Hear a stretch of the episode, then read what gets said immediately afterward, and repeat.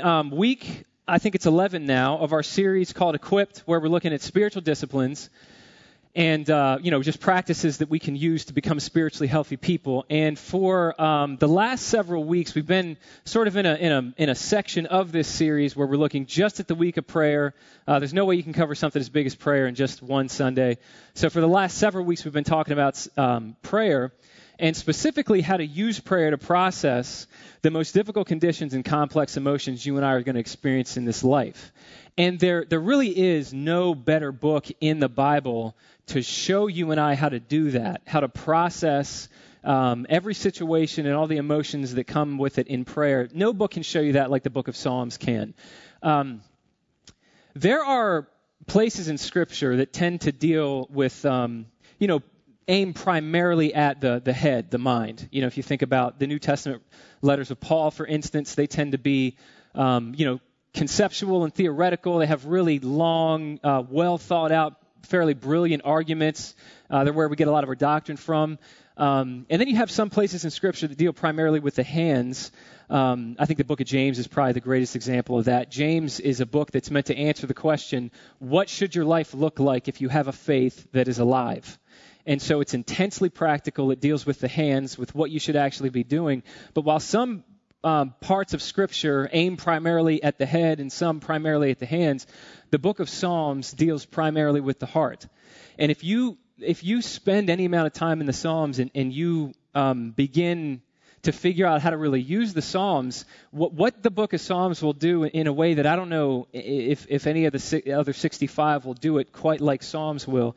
Psalms will, will not only show you what's going on in your own heart, which you and I are largely unaware of in any given time. Psalms will not only show you what's going on in your own heart, it'll teach you how uh, to process what's going on in your heart in a way that doesn't destroy you. because there's an underlying sort of premise to the entire book of Psalms. It's a humbling one, but it's a really important one to grasp. And the message that, that sort of is the foundation for the book of Psalms is that you need to figure out how to bring all that goes on in your heart into the presence of God in prayer because you are not qualified to deal with your own heart on your own. You're just not.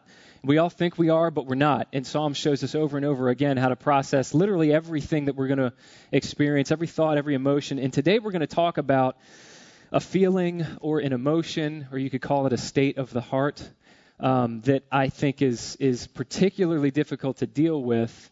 Uh, we're going to talk about how to deal with sorrow. Now, sorrow obviously comes in um, a lot of shapes and sizes. Uh, it's brought on by a lot of different things for different people, and it certainly has degrees and levels and layers to it. But I think um, I think you'd agree that if anybody listening to me right now has experienced genuine sorrow, you'd know that it's sorrow is just kind of its own animal. And uh, what I mean by that is that sorrow um, doesn't respect any boundaries. Uh, I, think that's one of the things that makes it unique as, as a, uh, a feeling or an emotion that we find in our hearts. It just doesn't respect boundaries. And what I mean is, is you can't experience genuine sorrow in one area of your life and expect it to stay in that area of your life. Anybody who's really gone through it knows what I'm talking about. That sorrow has this unique way of sort of bleeding into and invading pretty much every area of life. Uh, until things that once brought you joy just don't anymore, and you wake up one day and you realize uh, you're just not who you used to be, and maybe a shell of who you could be. I don't know of any emotion that does that quite as poignantly and powerfully as sorrow, and I don't know anybody who would say that they're particularly good at dealing with sorrow. Um, but that's what we're going to talk about today. I want to look at um, two psalms, uh, really the end of one psalm and then another psalm that uh, give us an amazing guide to how to deal with sorrow when and not if it shows up in our lives. So, what I'd like to, to do on the front end here is I'm going to read the final two verses of Psalm 39, uh, and then we'll, we'll read all six verses of Psalm 126. So, this is Psalm 39, verses 12 and 13. It says, Hear my prayer, Lord, and listen to my cry for help.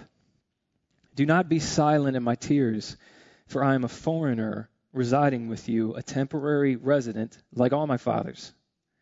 Turn your angry gaze from me, so that I may be cheered up before I die and am gone. Psalm 126. When the Lord restored the fortunes of Zion, we were like those who dream. Our mouths were filled with laughter then, and our tongues with shouts of joy. Then they said among the nations, The Lord has done great things for them. The Lord had done great things for us. We were joyful. Restore our fortunes, Lord, like watercourses in the Negev. Those who sow in tears will reap with shouts of joy. Though one goes along weeping, carrying the bag of seed, he will surely come back with shouts of joy, carrying his sheaves. This is God's word. How do you handle sorrow when it shows up in your life? That's what I want to talk about today. And, and the first idea that really is foundational, uh, that not only will this psalm show us this, but really the entire Psalter, the entire book of Psalms, shows us um, an idea that, that's that's so obvious that I think we can just glaze past it and not spend enough time on it. But but it's foundational to the talk that we have today. So how do you handle sorrow? This is the first idea uh, we're going to cover today. Number one, this is how you handle sorrow. You expect sorrow. Uh, the first three verses of Psalm 126 it says, "When the Lord restored the fortunes of Zion." We were like those who dream. Our mouths were filled with laughter then, and our tongues with shouts of joy. Then they said among the nations, The Lord has done great things for them. The Lord had done great things for us. We were joyful. Now, we don't know exactly what this is a reference to, but what's clear here is that the psalmist is looking back on his own life and in the life of his people, and he's reflecting on a time, he's reflecting on the good old days. He's talking about a time when God moved so powerfully in his people's lives that they were like people whose wildest dreams had come true. And evidently, whatever God did here that the psalmist is talking about was on such a grand scale that uh, even other nations, this was not just an Israelite thing, that surrounding nations looked on and said, You can't explain what's going on over there except for the power of God in their lives. But then immediately and totally without warning, as sorrow so often, you know, tends to operate. In verse 4, it says, Restore our fortunes, Lord, like watercourses in the Negev. Now, the Negev was this basically like a, a dry, sort of lifeless desert. And so the psalmist here is reflecting back on the good old days, but where he finds himself is in a place in his life. Maybe somebody listening to me right now finds themselves in this place. He's basically saying, Right now, God, my life feels like an absolute desert. And the point here uh, that this psalm shows us, that these psalms show us, is that even if you have a relationship with God, um, you should expect sorrow to, to rear its ugly head in your life. And the reason, we're going to start with the bad news, by the way. This is going to end on a hopeful note, but you have to start here. Um, and the reason that it's so important to keep an idea like this in mind is because I think I think it's appropriate to say that more so than any culture really that's ever come before us, we are a culture that's set up to forget this idea that sorrow to a degree is simply unavoidable. We live in a, in a you know, you, hear me use this phrase all the time. It's a postmodern secular culture, is what sociologists will call it. There's a lot of things that that's characterized by, but one of them is we're, we're so pragmatic. We have an answer for everything. And our culture almost indoctrinates us with this idea that, that there are if we employ the right amount of techniques in the correct way at the correct time, it's almost like we're taught to think life's a video game. That if you just know when to jump and when to duck and when to turn, then you can get a high score and you can avoid, you know, the, the pain and the trouble and the sorrow and the disappointment that, that less skilled people have experienced in their life because they just didn't do it right. Uh, which is why every year our best-selling books are, um, you know, what you could call self-help literature, which are books that are, are really they're designed to teach you and I the techniques that we need to employ if we want to avoid the bad life and live the good life. You know, it's how to win friends and influence people. It's the seven habits of highly effective people. It's good to great. It's essentialism. It's deep work. It's the culture code. And I just want to pause and say I've read every one of those books that I just mentioned. They are on my shelf. I've highlighted them. They've been extremely helpful to me. There's nothing wrong with reading them. Um, I'm just making the point that our culture tends to believe this idea and get us to believe this idea that if we just, you know, navigate life skillfully enough, then we're not going to experience any major pitfalls. And before it sounds like I'm just beating culture over the head, let me be the first to admit Christians do the same exact thing. We play the same exact game. We just spiritualize it to feel better about ourselves. I don't know how many Christians go through life. I, I, I I mean, I, I, don't even know what degree I go through life. Uh, even though we'd never say this out loud, uh, we're driven by this kind of subliminal mindset that says you know, if I if I live a good life, God's going to give me a good life. I'm not saying it's going to be perfect. It's just, you know, God's not going to allow anything really upending to happen in my life, and it, just is worth noting. In fact, it would be irresponsible not to say this in, in the midst of a teaching about sorrow. That wherever we got that idea, it was not Scripture. Uh, even the book of Psalms dismantles that one very quickly. This might, may surprise you to hear, but um, in the book of Psalms, there's 150 chapters. Um, uh, any, any theologian or commentator or whatever will tell you that the, that the majority of the Psalms in the Psalter are what you would call Psalms of lament. Psalms of lament are simply prayers prayed by people in the midst of great hardship and loss and pain and difficulty and sorrow. And so, you know, you want to think about it this way. If, if you were a Christian and the only book of the Bible you had was Psalms, the other 65 were lost, uh, you would quickly, after reading through it just a, just a couple of times, you would quickly arrive at the idea that sorrow is just a part of living in a broken world. And, and there's many times in life that even if you haven't done anything specifically wrong, even if there is no specific sin to tie your suffering to, just like there's not in Psalm 126, he's not repenting of any known sin. That's not why he finds himself feeling like his life is a desert, uh, because that's the way life is. That, that, that sometimes, even if we haven't done anything wrong, sorrow is just a part of the path. And so what I'm driving at here is simply that sorrow, to a degree, is unavoidable. Uh, but if I can press this idea a little bit further before we move on to our next one, um, I, I just want to offer to you that not only, for Christians specifically, not only should sorrow not be, sorrow should not only simply be seen as unavoidable, but for Christians, we should also see sorrow as necessary. Uh, and, and, and, a necessary sign of growth in our lives. And, and here's why I say that. I'm going to ask you a question. Please don't answer this out loud. Uh, what's the purpose of the Christian life? Think about that for a second. There's a lot of right answers to that question, but a right answer to that question is found in the question itself. It's found in the definition of this word Christian. Uh, Christian was a title given to followers of Jesus in Antioch. You read about that in, in the, um, the book of Acts. And it comes from a Greek word, Christianos, which literally meant little Christ. It was originally a slur. It was meant to be an insult, but Christians heard it and they thought, actually, that's kind of the point, so we're going to stick with that. So that's we're literally calling ourselves what people once referred to as an insult when we say we're Christians. But that's the purpose of the Christian life. The idea is that the image of Jesus would be it would be formed so so powerfully and continually in you and I that we look like miniature versions of Jesus. So what I'm saying is the purpose of the Christian life is to look like Jesus. I didn't think that was going to knock anybody out of their chair this morning, but, but building off of that, let me say this. One of the titles that Scripture assigns to Jesus is a man of sorrows who is acquainted with grief. Isaiah actually is the one that assigns that title to Jesus, and you see the evidence of that bore out in the gospel accounts. I mean, you look at the life of Jesus, and what's clear is he was all he was he was doing he did a great deal of weeping. He was crying all the time. You see Jesus weeping over the fallen state of people who refuse to repent. Uh, you see that when he's when he's riding um, into Jerusalem, uh, you know, during the trial entry, uh, uh, entry.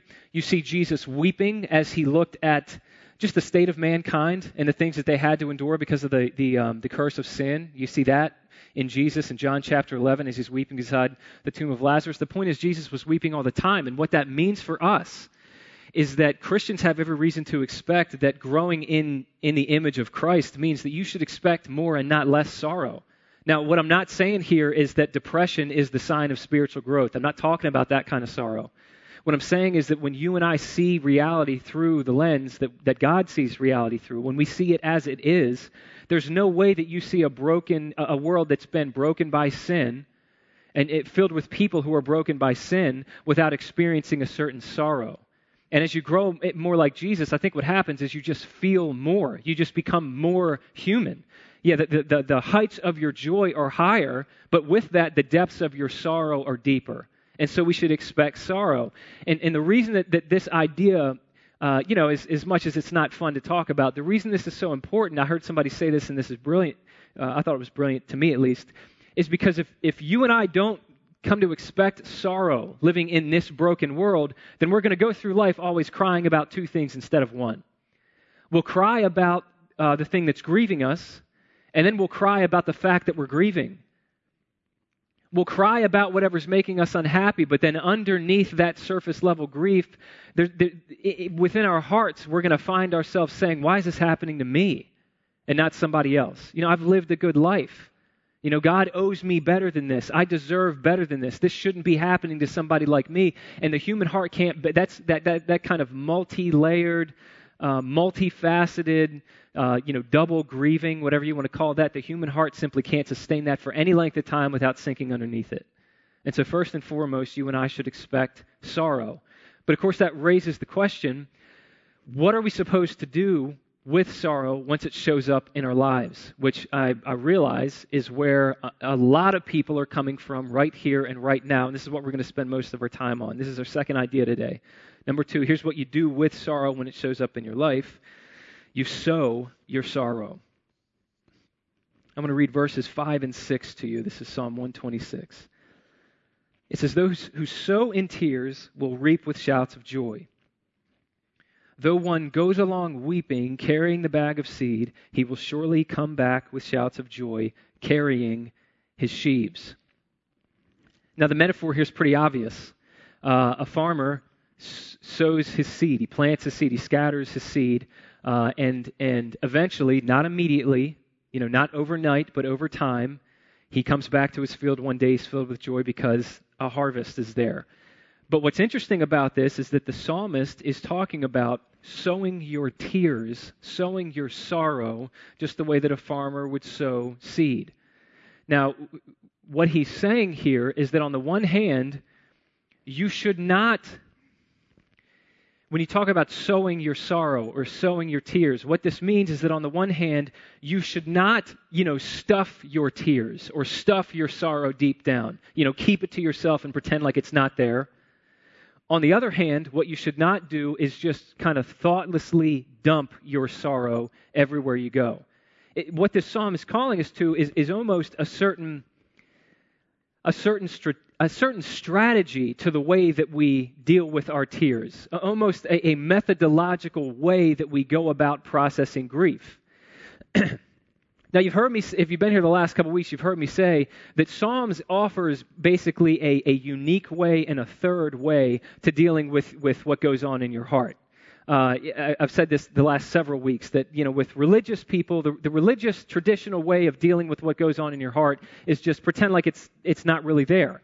You know, religious people have a tendency, if they, if they, if they know that they're thinking or feeling something that they shouldn't be thinking and feeling, they just, the way that they deal with it is by not dealing with it. I'll just pretend like I'm not really sorrowful. I'll just pretend like I don't really have tears. I'm just going to shove that down and, you know, turn it into an ulcer or whatever it is. That's the religious way of dealing with things. The modern secular way of dealing with things is kind of exactly the opposite of that where it's just, I just need to get this out. I just need to vent this. I just need to thoughtlessly dump this on everyone that, you know, is around me and, and, and everywhere I go.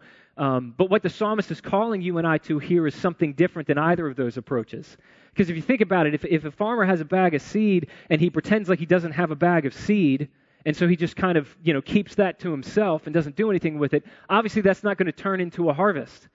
But on the other hand, if he does have a bag of seed and he walks out into the middle of his field and he cuts the bottom of it and he just dumps it all on the ground, also not going to yield a really impressive harvest. And so what this is talking about here is, is sowing our sorrow and learning how to plant our tears. And if we do that, the promise is that our tears are actually going to turn into, they're actually going to produce this harvest that would never otherwise be possible in our lives. Now, th- this, this promise here is, is fairly amazing because this is above and beyond what most people are even thinking to hope for in the midst of sorrow. Because most of us, when we're dealing with a great deal of hardship or pain or loss or suffering, you know, we're content to just kind of quietly hope that one day this is going to give way and then the joy is going to come back. And certainly Scripture talks about that in, in, in, different places. But what Psalm 126 is promising you is something far greater than that. This is not saying that your sorrow will give way to joy one day. This is saying that your sorrow will actually be the cause of joy in your life. Because if you think about it, a seed does not give way to a harvest, a seed is the cause of the harvest. And that's exactly what this psalm is holding out as a possibility for you, depending on the way that you process your sorrow. And so it's, it's saying you don't just, when, when, when, a, when a time of sorrow shows up in your life, and, and, the, and the loss and the grief, the pain, all that comes with that, that's not, oh, that, certainly that's not wasted time for you and I. And that's not a time that we should just be thinking, all right, I got to get my, I got to get myself together. I got to put my head down, drive, put one foot in front of the other, and just get through this. What this is saying is that if you learn how to sow your sorrow, it's going to turn into health and life and growth and joy and wisdom and a harvest in your life that would never otherwise be possible. So here's the million dollar question How do you do that? I mean, what does that mean to sow your sorrow, to plant your tears, to treat the pain in your life the way that a, a farmer would, would treat the seed that he sows in a field? And the answer to that I know that this is not going to be super helpful in the front end, so I'm going to walk us through this.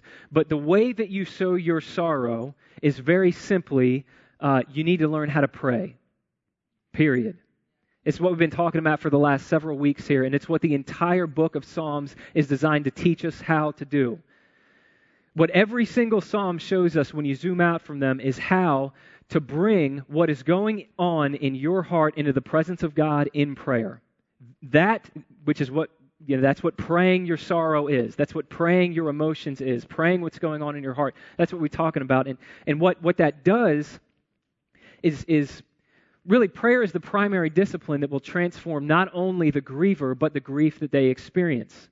Now, if I just left you there, I know that that's not very helpful. And so, what I want to do with the time that we have left is I want to, I want to walk through it's difficult to describe, but, but three things that this entails. What I want to offer you is three ways, based on the Psalms, that you and I are called to pray so that our sorrow will turn into a harvest in our lives. And, and, and what I'm going to offer you is, is basically there's, there's three realizations that we need to sow our sorrow underneath of. What I mean is that even while you're grieving, what you and I need to learn how to do, and this is what the psalmist does over and over and over again, is even in the midst of our grief, we need to learn to drive certain truths about God into our mind and into our hearts and wrap those truths around our grief and sow our sorrow underneath the realization of those things because what will happen is it'll turn our sorrow into a harvest of joy in our lives. Now, here's those three realizations. First off, we need, we need to learn how to sow, you need to learn how to sow your sorrow under a realization of God's grace. You need to learn how to sow your sorrow under a realization of the cross. And you need to learn how to sow your sorrow under a realization of your hope. And we'll walk through those things. All right, first off, you and I need to learn how to sow our sorrow under a realization of God's grace. And what I mean by this is that you need to understand specifically when you are in the grieving process, when sorrow is, is at your doorstep, you need to understand not only that God already knows everything that's going on in your heart, but you need to understand that in His grace, it is safe for you to bring all of it to Him. Let me show you uh, maybe the most stark example of this in the entire book of Psalms. It's, it's the final verses of Psalm 39, 12, and 13. We read this on the, on the front end. It says, Hear my prayer, Lord, and listen to my cry for help. Do not be silent at my tears, for I'm a foreigner residing with you, a temporary resident like all my fathers. And then I want you to pay real careful attention to verse 13. It says, Turn your angry gaze from me, so that I may be cheered up before I die and am gone. And that's the end of Psalm 39. Now, if you read through the Psalms, you will find a great deal of raw emotion, but what almost every psalm has in common is that it always finds some semblance of a high note or a hopeful note or a positive note to end on. Psalm 39 is a marked exception to that rule. My version of the Bible actually softens what David is saying in the Hebrew when it says, Turn your angry gaze from me. If you, if you look at what Dave, David's words there in the Hebrew are, what he's, what he's basically saying is, God, turn your face away from me. Don't even look at me. Because maybe then I would be able to experience some comfort and some peace before I die. Now, what, what Psalm 39 is, what it represents, it is a prayer prayed by a man who was so totally racked with grief that not only is he not asking for what he should be asking for, he's asking for the exact opposite. He's literally asking God to turn his face away from him. Now, now here's what I would think a quote unquote mature Christian would be praying in this place. What, what, what we should be reading here is somebody saying, God, life has proven once again that it fails to satisfy the deepest longings of my heart, and here I am again, you know, bearing up under this crushing weight of sorrow. What I need for you to do, Father, is turn your face to me, because there and only in your presence will I find the peace and the comfort that my soul so needs. David is asking for literally the opposite of that here.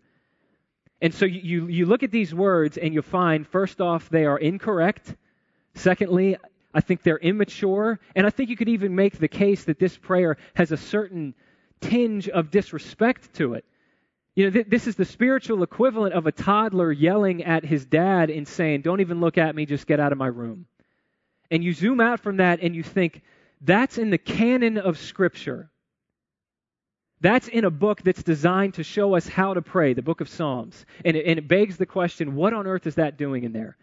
And, and a guy named Tim Keller uh, who wrote a, a year long devotional through the book of Psalms called The Songs of Jesus that I've been going through for years now. He spoke to specifically those verses of, of that psalm, and he, it, to me, he explained it perfectly. Here's exactly what he said. He says, The psalm ends with, without a note of hope, and that is instructive. It is remarkable that God not only allows his creatures to complain to him of their ills, but actually records those wails in his word and then Keller quotes a guy named Derek Kidner, who wrote a commentary on the Psalms, who said this The very presence of such prayers in Scripture is a witness to God's understanding. He knows how men speak when they're desperate.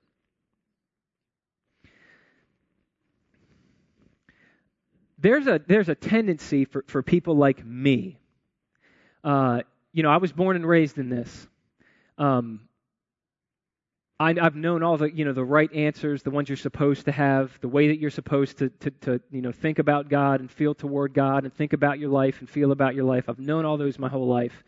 There's a tendency in people like me that when we go through periods of life and we think and feel like David thought and felt in Psalm 39, there's a tendency for us to do the most ridiculous thing imaginable, which is to play pretend with a God who already knows everything about us.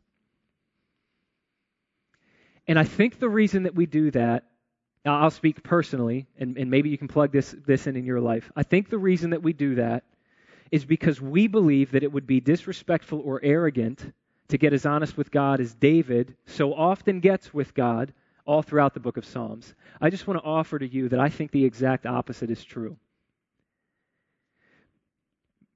This is, this is me speaking now. This is, a, this is a conviction that I have what is, what is disrespectful and arrogant is for you and I to do anything else other than bring exactly what's going on in our hearts into the presence of God in prayer.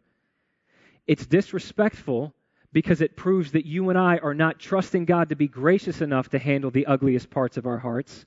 And it's arrogant because we're trusting ourselves to be able to deal with what's going on in our hearts on our own. And when we, and so what we'll do is we'll either refuse to pray altogether because we know we shouldn't be feeling the way that we actually feel, or when we pray, we'll try to kind of dress up our prayers and, and more or less take the edge off them. But when we do that, which one thing I love about the Psalms is you're not going to find fake religiosity in the Psalms. This is people bringing their, their bare, raw emotions into the presence of God, knowing that God can clean up my heart in a way that I can't. And when we refuse to do that, we're never going to experience the, the, psychological, the emotional, the spiritual healing that's available to us in the presence of God in prayer. We need to practice complete, transparent honesty with God with what's going on in our hearts. He already knows anyway. He's just waiting for us to get honest in His presence. And, and what we need in order to do that, this is the whole point of this, this, this move here. What we need in order to practice that kind of honesty with God is to root ourselves in the knowledge that when we come before God, we are coming before a gracious God who sees our hearts to the very bottom and yet still calls us to lay our hearts bare before Him in the presence of prayer because He and He alone can create in us clean hearts and renew right spirits within us.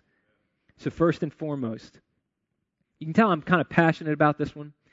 First and foremost, we need to sow our sorrow under a realization of God's grace. That's the first way that we sow our sorrow. Secondly, however, we need to sow our sorrow under a realization of the cross. Uh, to use the, the Derek Kidner quote, who said that God, He understands, you know, where we're coming from. Uh, and he knows how men speak when they're desperate. The, the, the, reason, this is, this is one of the things that's so unique about Christianity. Uh, it's why it's so ridiculous to hear, you know, all religions basically say the same thing. It, could not be further from the truth. The reason that God knows how men speak when they're desperate is because the Christian God is the, is the only God. The gospel is, is the only belief system. Christianity is the only belief system that offers you a God who even claimed to enter into this world uh, to, to, to, put on human flesh and to actually become a man of sorrows, not only alongside us, but in our place. You know, in the Garden of Gethsemane, Jesus, just hours before the cross, he called out and he said, My soul is sorrowful, even unto death. And just hours later, as he's on the cross, he's calling out before God and he says, My God, my God, why have you forsaken me? And so, what just the final hours of Jesus' life are showing us is that Jesus, who was God himself, personally knows what it's like to be absolutely crushed under the horrible weight of sorrow and to call out under that weight only to be forsaken and abandoned. Now, I'm, I'm just going to tell you, there's a lot of belief systems that offer you a God that demands that you go through that for them. Christianity is the only one that says, no, God went through that for you. And even, even secularism you know, which is full of, littered with false gods. You know, the false god of, of career success or respect or your reputation or money or physical appearance or romantic love or whatever it is. Secularism offers you all kinds of gods that will make you go through that in order to get what you want. Jesus says, No, I, I went that I went through all of that for you because you were what I want.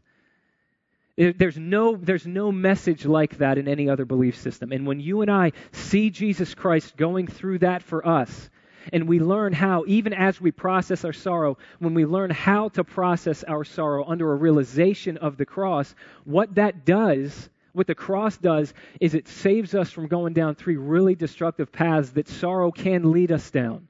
First and foremost, sowing your sorrow under a realization of the cross will save you from going down the path of self pity. You know, the, the Scripture, Scripture, eh, just in case I haven't been clear here, Scripture is, is, is crystal clear that there are times in life when you and I are called to weep. We're called to feel sorrow. It would be wrong not to weep and to feel sorrow. To see reality through the lens that God sees it uh, calls for sorrow the way that it did in Jesus' lives. And so it's, it's, a, it's a good thing, it's an appropriate thing to weep in our in, in loss, to weep in death, to weep in, in, in pain, to weep in, you know, all those kinds of things. But what's not okay is to weep in self pity. Scripture nowhere says that that's an okay way to weep. Because the moment you and I start going down that path, what, what will happen if, if that's not cut off is that'll turn us into people who are choked with bitterness, we're unable to forgive, and we're going through life constantly offended because we believe that we deserve to be treated better than we've been treated. And the, the best antidote for that in, in the universe is the cross of Jesus Christ. Because the cross shows us, on the cross, what we see is Jesus experiencing the suffering, the ultimate suffering that at least a part of us knows that we deserve and the human heart is most afraid of. And he's going through that, he's going through all of that in our place so that we would never have to. And so, the more that we learn to go back to the cross, even as we process our grief, the more that we grow in the ability to say, Jesus, the suffering that you've called me to walk through is nothing compared to the suffering you walked through for me. And if you went through that for me, then I can go through this for you. So, first off, you learn how to sow your suffering under a realization of the cross. And first off, it'll save you from your own self pity. Secondly, not only will it do that, but it'll save you from hopelessness and this nagging fear that your suffering and, and your sorrow is meaningless. Paul said in 2 Corinthians 4:17, he said that our light and momentary affliction is producing, this is exactly how my version of the Bible translates it. He said it is producing an absolutely incomparable eternal weight of glory. I was thinking about those words this week, and it dawned on me that if I was Paul, I don't know if I would have seen my life the way that he saw his life. Because when Paul talked about his affliction as light and momentary, I tend to look at Paul's life and see heavy, lifelong affliction. Paul didn't see it that way. But what's more amazing to me is that even in the midst of the mess that he was in, before he got to see the end of his story, Paul still had this surefire confidence that whatever he went through, God was going to use it. None of it was going to be wasted. None of it was going to be meaningless. That all of it would somehow produce a unique, particular kind of glory. And, and I don't think it's far fetched to say that if you were Paul, I think if you know yourself at all, you know it would have been really hard for you to have that kind of confidence. You, you, look at Paul's life, he sacrificed all of his security, all of his upward mobility, you know, as a Pharisee in the house of Gamaliel to go and follow Jesus. His life was marked by beatings and betrayals and shipwrecks and snake bites, and he's wasting away in prison. And I, I know if that was me, that my heart would eventually start calling out and wondering does any of this mean anything, or, or is this just wasting my time and stealing my life from me? I think that's one of the primary questions sorrow calls us to ask. Paul didn't ask that question. He was sure that this was going to produce something in his life that was not otherwise possible unless God walked him through what he was walking through. And, and it begs the question how do you have that kind of confidence in the midst of your sorrow? And the answer for Paul is he learned how to interpret his suffering through the lens of the cross of Jesus Christ. What, we, what we're looking at when we look at the cross is we are looking at the tangible evidence that God specializes in taking things that are absolutely bad and transforming them into something that is unbelievably good. That's what the cross is. Because at the same time, what the cross shows us is the worst event in human history that's the death of the Son of God, the murder of the only truly innocent man to ever live is at the same time, through the power of God, transformed into the greatest act in human history the throwing open of the doors of heaven so that men and women from every nation, tribe, and tongue can become sons and daughters of God by grace through faith in the name of Jesus. The power of God takes something that is quantifiably evil and he turns it into something that is unbelievably good. And as I was putting this idea together this week, I started thinking, you know, before, we can't appreciate this like we could have if we lived before Calvary. But before Jesus Christ died on a cross, you, do you realize a cross, the symbol that was the cross, was, was one of the most inhumane symbols in human existence? It was a symbol that, that really drove home every evil act of wicked, savage brutality that mankind was capable of. It was the pinnacle of our inhumanity that the symbol of the cross was. At the height of the Roman Empire's power, they would actually line the roads leading into and out of the cities that rebelled against them, that tried to stand up against them. They would line the roads with crosses and when travelers would walk those roads and have to see the cross, it would instill in them a certain fear, a certain anxiety, a certain hopelessness before the might and the savagery of the Roman Empire. That's how people viewed the cross for that. That's why scripture says cursed is someone who hangs on a tree. That's how the cross was viewed for thousands of years until Jesus died on one. And now that same symbol that used to inspire so much fear and anxiety in people is a symbol that for thousands of years people have thought about people have dwelt on, people have worn around their neck as a reminder of the love that God has for them to get them through the hardest times of life. That is so incredible to me. That's the power of God. And what that means is that when you and I, when we begin to, to walk through affliction and sorrow and loss and pain, and we start intuitively asking the question, is this going anywhere? Does this count for anything? Or is this just meaningless? The most important thing we'll do there is go back to the cross where we see it's not meaningless. It's not meaningless. Because one time there was an event that, that everyone looked on and said, there's no way God could bring something good out of something this bad. But He did, which is the only reason why you and I have hope. And if God can do that in the cross of Jesus Christ, He can do that in your and my life. The third thing sowing your sorrow under a realization of the cross will do, not only will it save you from self pity, not only will it save you from the feeling that your suffering is meaningless, but, but it'll also save you from loneliness. All right, any, anybody that's experienced sorrow, um, you can, I'm sure you can attest to the fact that there's a certain isolating nature to sorrow. And, and I'm sure that, that whoever's really going through it today, it, I just want to tell you if you ever have found yourself feeling like, man, nobody really understands me, I just want to let you know that's because nobody really does. And Scripture actually affirms that.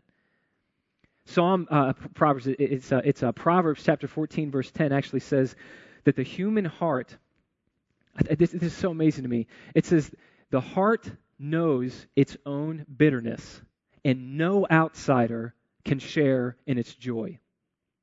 And what that proverb is getting across is this idea that, that what happens in your heart is so complex and inward and hidden that there is an irreducible solitude to the human life. It, what that means for you is that you're going to experience things. Um, you're going to you're to be you're to be called to walk through things, and, and, the, and the bottom line is, to a degree, no one no human being is ever going to really be able to truly understand you or to walk with you everywhere you go. And I don't I don't think anything brings that to the surface quite like sorrow does. But the point is, when you and I go back to the cross in the midst of our sorrow, what we see is that there is one who understands us.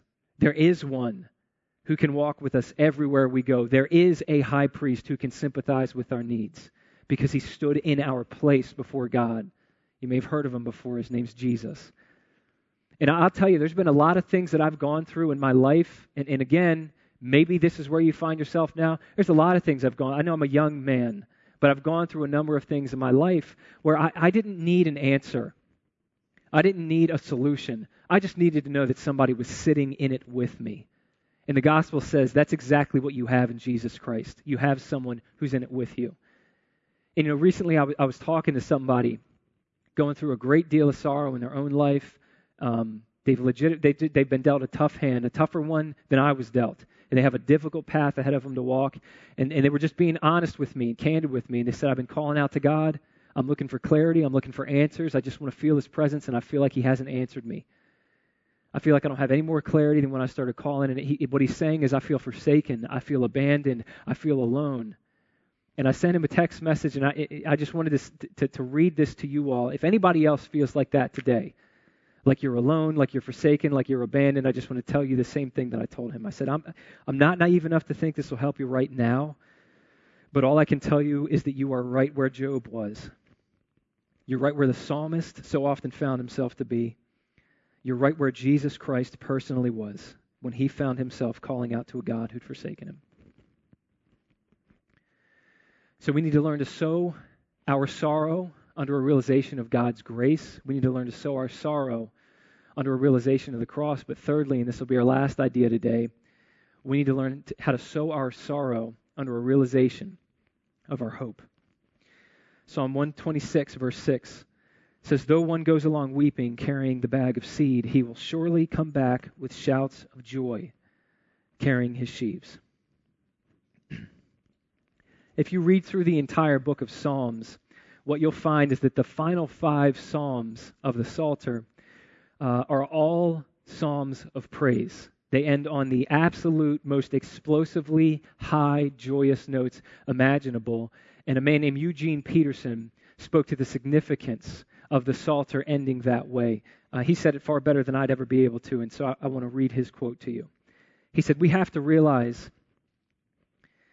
what the Psalms are teaching us is that all true prayer pursued far enough will become praise.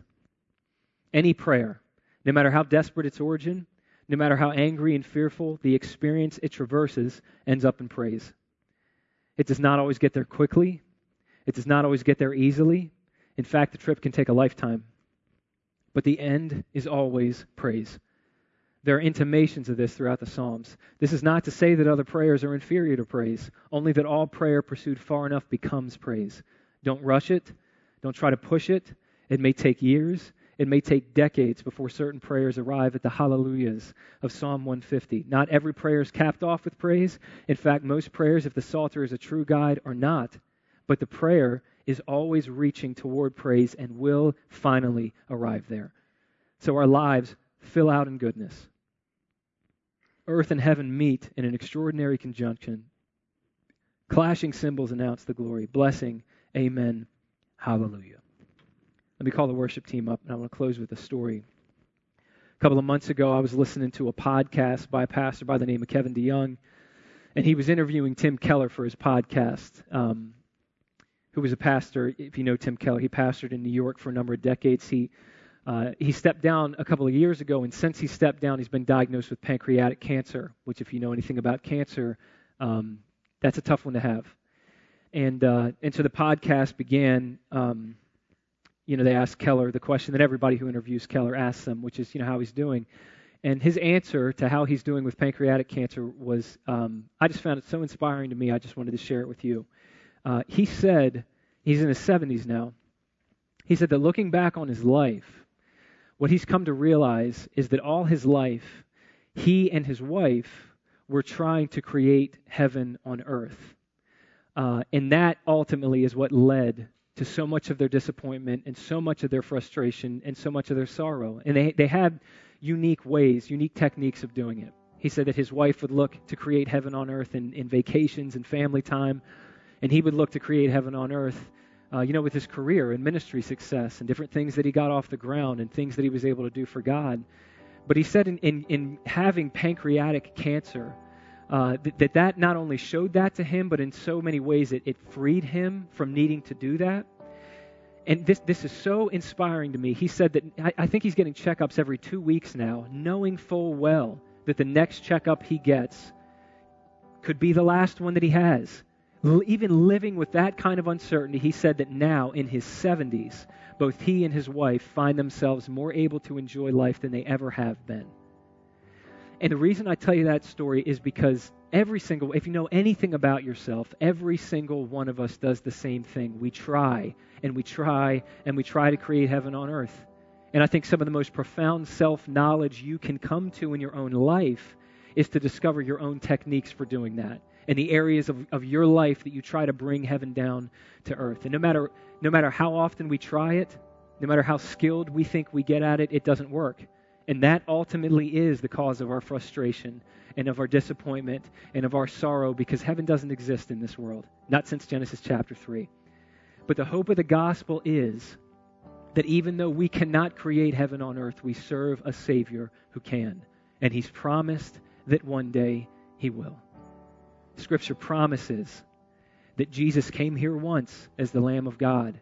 He will return as the Lion of the tribe of Judah. And when He does, he will create a new heaven and He will create a new earth. And for everyone who calls on Him and puts their trust in Him, He will give us new bodies in which we'll, we'll live in that new creation that will never again be touched by the power of sin, never again touched by the power of sorrow. And in that moment, we'll know this is the heaven that I've longed for my whole life, but never been able to create with my own two hands. My Savior has done it for me. This is the final thing that we need to understand when we sow our sorrow. We need to do so with our end in mind, with the knowledge that in Jesus our end has been written, that sorrow does not have the final say for any of us. It's just a matter of time before sorrow is behind us forever. This is how you process sorrow in prayer by grace through faith in the name of Jesus. That's it. And that's all. Let me pray for us.